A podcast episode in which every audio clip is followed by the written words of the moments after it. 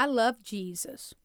Everything that I know about him, I love. And every part of him that I know, I love. And the things that I can't understand about him, I love. And the things that offend me, I love.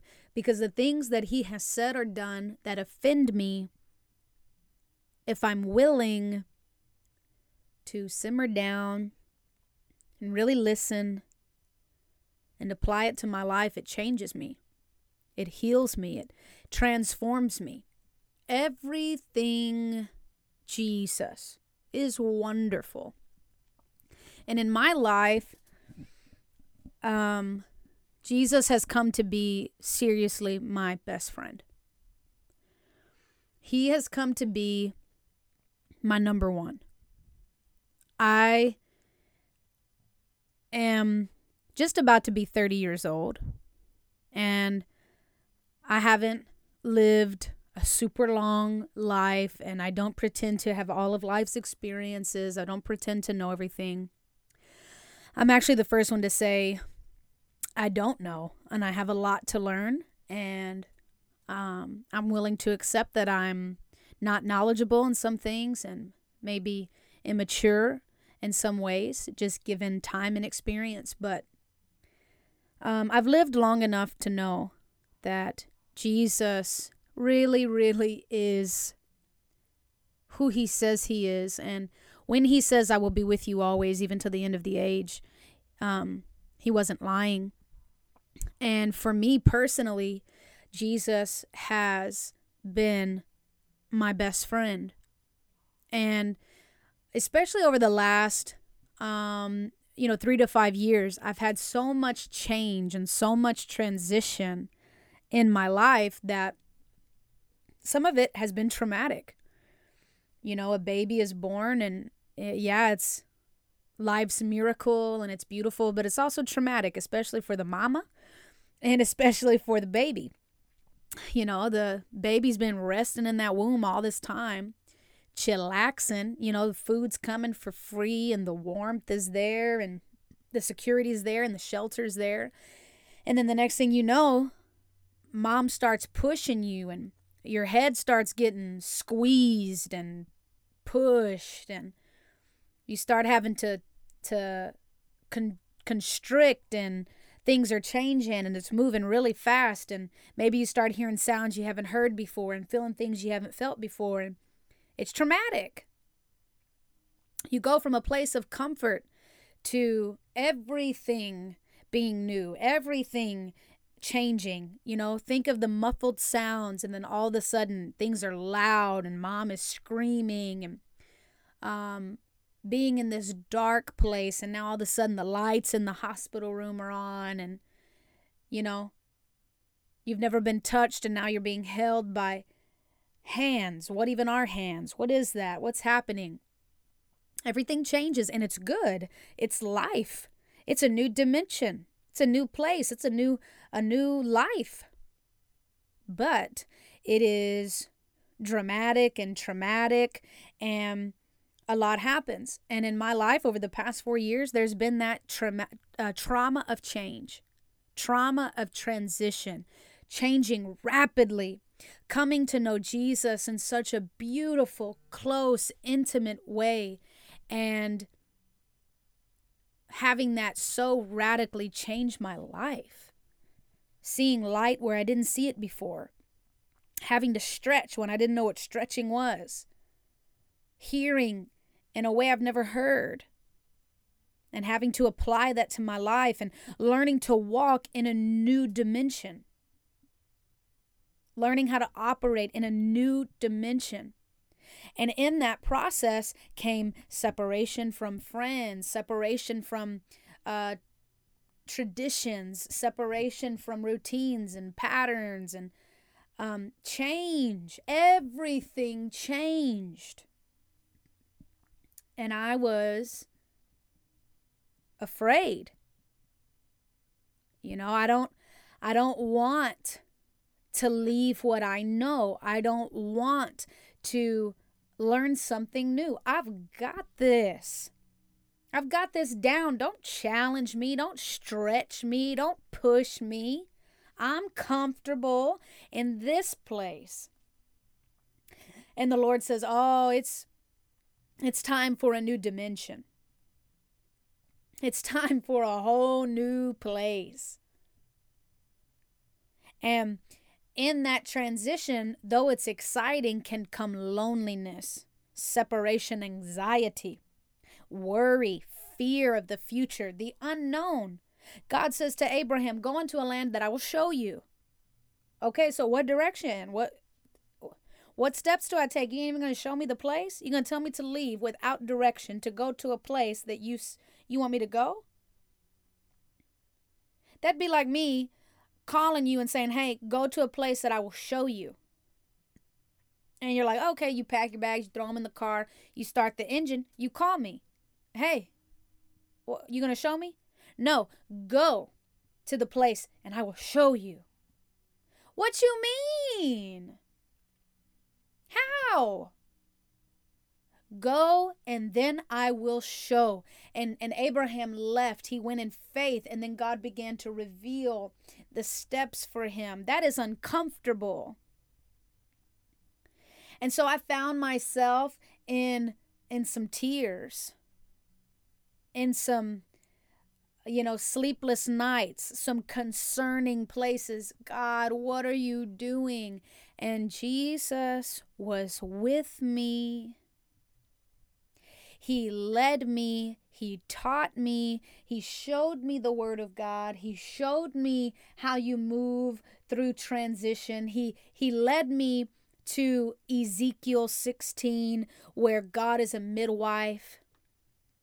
He showed me how the Father will walk me through transition and lead me just like a father begins to help their child walk. You know, Jesus was there for me. Jesus has has truly been my teacher. He's really been the one who patiently took time to sit down and show me the word of God.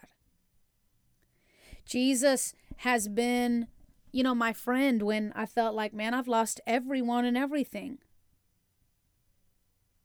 I'm in this I'm on this journey. I'm on this path. I mean, even last year when the Lord asked me to to go to Africa, that's actually next week will be 1 year that I that I left and went to Africa. And I heard the Holy Spirit say, "Go to Mozambique." For two and a half months. And I obeyed him. Trauma. Oh my goodness. I had two months to get ready to go. Two months to get $7,000 together. Two months to get my shots and my documentation and my visa and to get my life together. Two months. And the next thing I knew, two months later, I was on a plane telling everybody goodbye, venturing out to Africa by myself to meet with a bunch of people I had never met before, I did not know. Traumatic. And I cried tears and I went through the trauma of transition, but there was somebody who did not leave me. There was somebody who, even in the midst of me having to isolate myself to obey God and separate myself to obey God would not separate himself from me. Jesus. I remember being on the plane and just fighting tears like, what have I just done? Why on earth did I decide to leave my life and go to Africa after so many things had already changed? I had already taken so many big steps of change and transition. And now you're going to ask me to go to Africa. Why did I do this? Why am I here on the plane? No turning back. And there's Jesus. I will be with you always, Jade, to the end of the age and even to the end of Africa. You're going to be fine. This is good for you. And I was able to, because of him, quiet my soul. I was able to, because of him, obey him. And now, a year later, I could not be more grateful for that trip to Africa, and I can't wait to go back.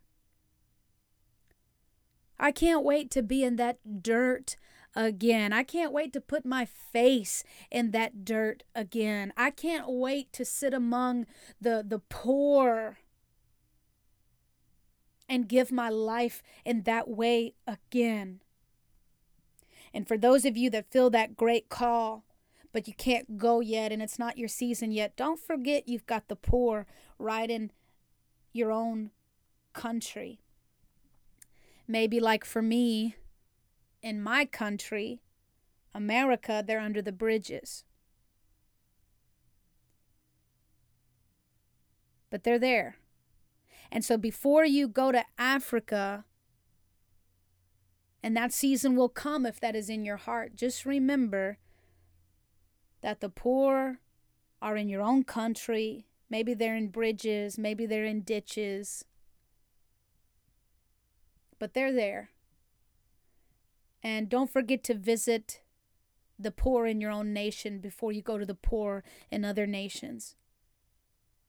But I can't wait to go back. I I could never replace the, the transformation that took place inside of me. If I were um, presented with that all over again, all over again, I would say yes to Jesus because I know He's with me. He was with me in Africa. He was with me in those faith steps where Jesus said, Leave this, step away from this, step into this, open this door. And I did those things in faith, not knowing what was on the other side. And Jesus was always on the other side. Also, He was with me, getting me to the other side. I love Jesus. Jesus corrects me and then doesn't talk behind my back about it. It's wonderful. He can come to me and say, Hey, Jade, this doesn't please the heart of my Father. And I'm going to show you how to do it differently. I love you. And I'm so I'm so happy that you'll obey this. And then and then I can say, "Yes, Lord. I'm sorry. Help me change that." And then when that conversation is done, he doesn't go call someone else and talk bad about me. Oh, I love that about him. He doesn't talk bad about me to other people. Like I can trust him. Like I can tell him the deepest, darkest secrets. I can tell him my innermost thoughts. I can tell him my struggles. And I know he's not going to pick up the phone and call someone else to tell them. I know he doesn't talk bad about me, but the Bible says he prays for me. Jesus prays for me. That is cool. He prays for me. You know, he said to Peter, Peter, I have already prayed for you that your faith would remain. Jesus was praying for his own disciples. I'm praying for you, not that you have things perfectly. I, I'm praying for you, not that you don't face any opposition, not that you're never sick, not that you never go through hard times or trials or tests or tribulations. No, I'm praying for you that in it all, your faith would remain. Jesus doesn't talk bad about me, He prays for me. I love that He can hold my secrets. I love that He can see something wrong with me and come and tell me. He's so different. He doesn't do things like the world, He doesn't do things like just ordinary people. He's so different. Jesus is my secret keeper, my sin forgiver. He, he he prays for me instead of talks bad about me. I love Jesus. He's so good. And you know, he doesn't talk bad about you either. And he's seen it all. He has seen it all. Some people will call their friends and go crazy talking bad about you whenever they see you do like something really simple that's bad. Or they hear, you know, something you said or something you did. They'll call somebody, and man, by the end of it, they've assassinated your character.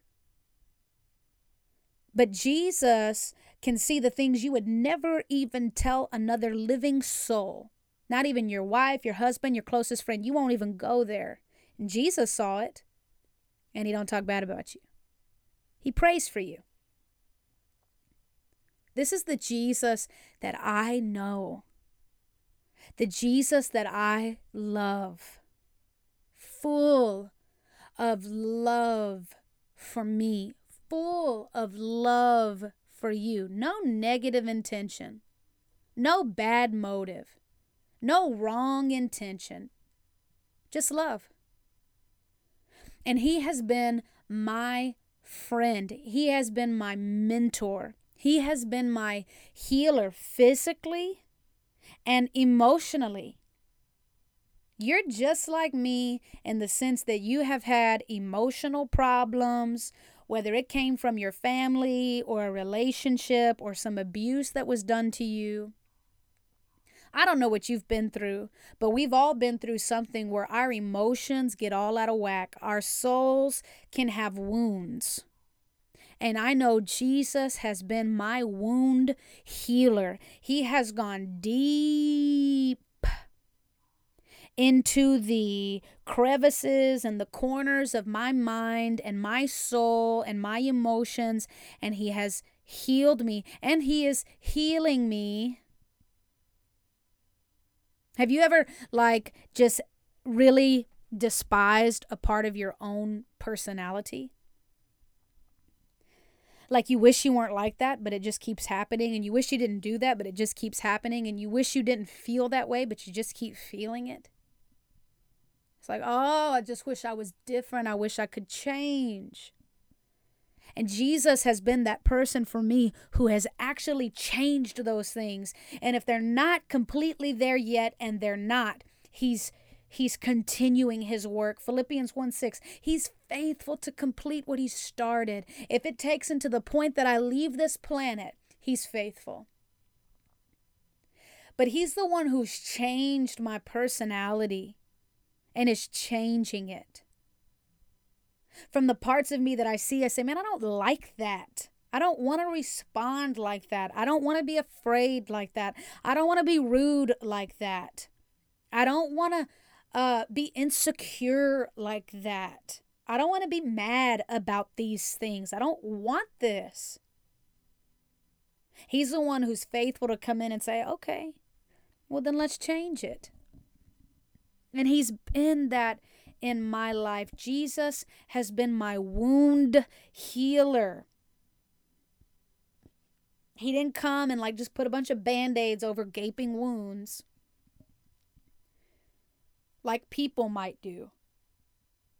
But he went deep in and did a work, healed infections, and let things drain out that need to drain out, and went deep into the wound, went deep to the root of the problem, and began to transform me.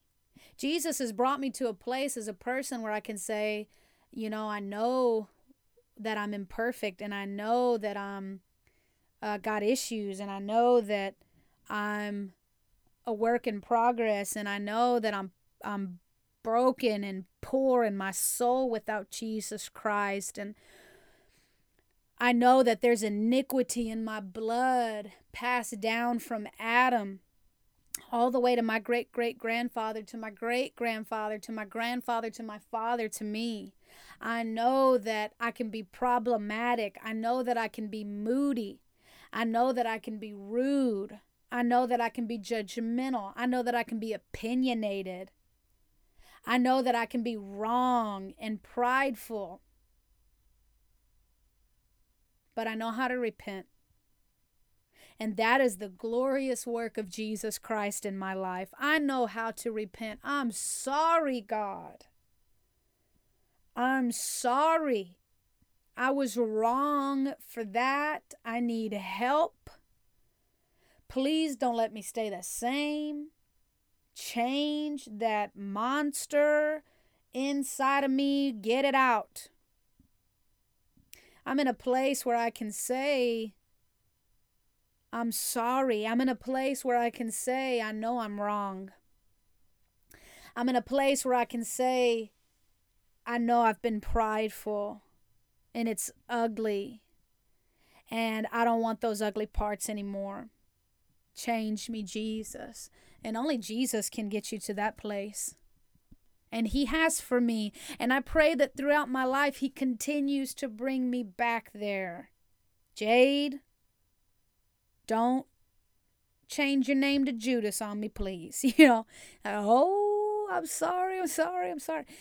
I pray that till the day that I die, there's an element of humility that comes from Christ that keeps me in a place that says, I'm poor without Him.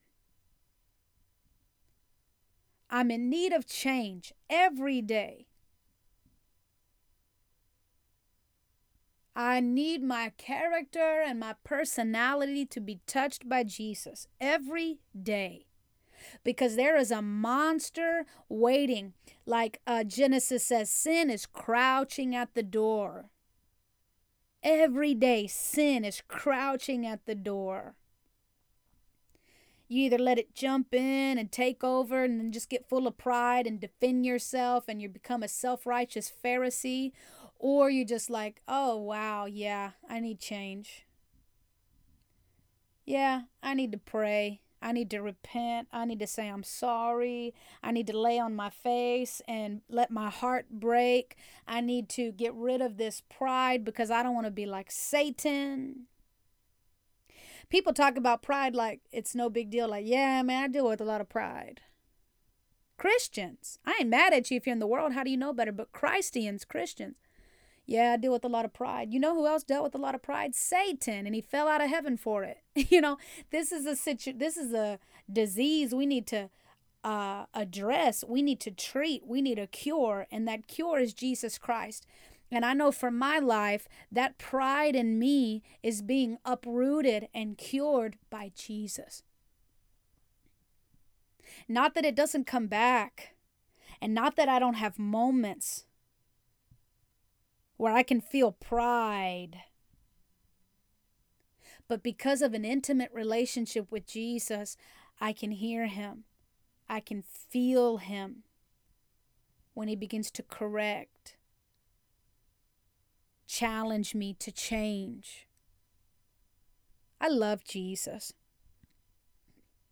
He's been my friend, the lover of my soul. I grew up singing that. Jesus, lover of my soul. Jesus, I will never let you go. And I don't think I, I really understood the depth of what I was singing. But through the course of my life, through heartbreak, through challenges, through disappointments, things that I never thought would happen. You know, life just happens, and you get a phone call, and you're like, no, devastation can hit in a second. That's that's called life. It's changing and it's shifting and it's all over the place. But then there's Jesus, a solid rock, a lighthouse, a tower. Hebrews 13:8 is the same yesterday, today and forever. And through those devastating moments, those tragedies and things that have happened in my life, I'm like, "Oh, wow." Jesus, you are truly the lover of my soul. You you have loved me. The most broken, ugly parts. He's my friend. He's the lover of my soul. He's my mentor. He's my teacher. He's my covering. He's my authority. He's my Lord. He's my shepherd. He leads me and he's my corrector. you know, Jade, you're wrong. Yes, Lord, I hear you. Sometimes it takes me a little time, but I do hear you. Jesus is is everything to me, and I don't know every biblical thing. Somebody could come try to fight me over this. That's fine, you know. We can have a word war, uh, word war or whatever. But I'm not worried about that. I'm not trying to prove some historical standpoint, philosophical perspective. No, I'm just saying Jesus is real deal to me. And I'm not like on crack cocaine. I'm not you know, dancing with fairies out in Neverland. I've got uh, common sense, you know, and I'm a human just like you. And I've, you know, been to school, I've gotten degrees, you know, whatever. Jesus is my everything. He has been everything to me. And at any moment where I needed somebody to be something and they weren't, Jesus was that to me. He is altogether perfect, and He is perfect for me. And I love Him, and I know Him, and He knows me and he accepts me. And if he can accept me, he can accept anybody. Jesus is my everything. And if you want him to become something more to you than a philosophy, more than a religion, more than an opinion, more than an idea, more than a Facebook status, more than some distant thing that you don't really know anything about, more than a passed down title of Christianity, then I encourage you go to your room, close your door, and by yourself get on your knees and talk to Jesus.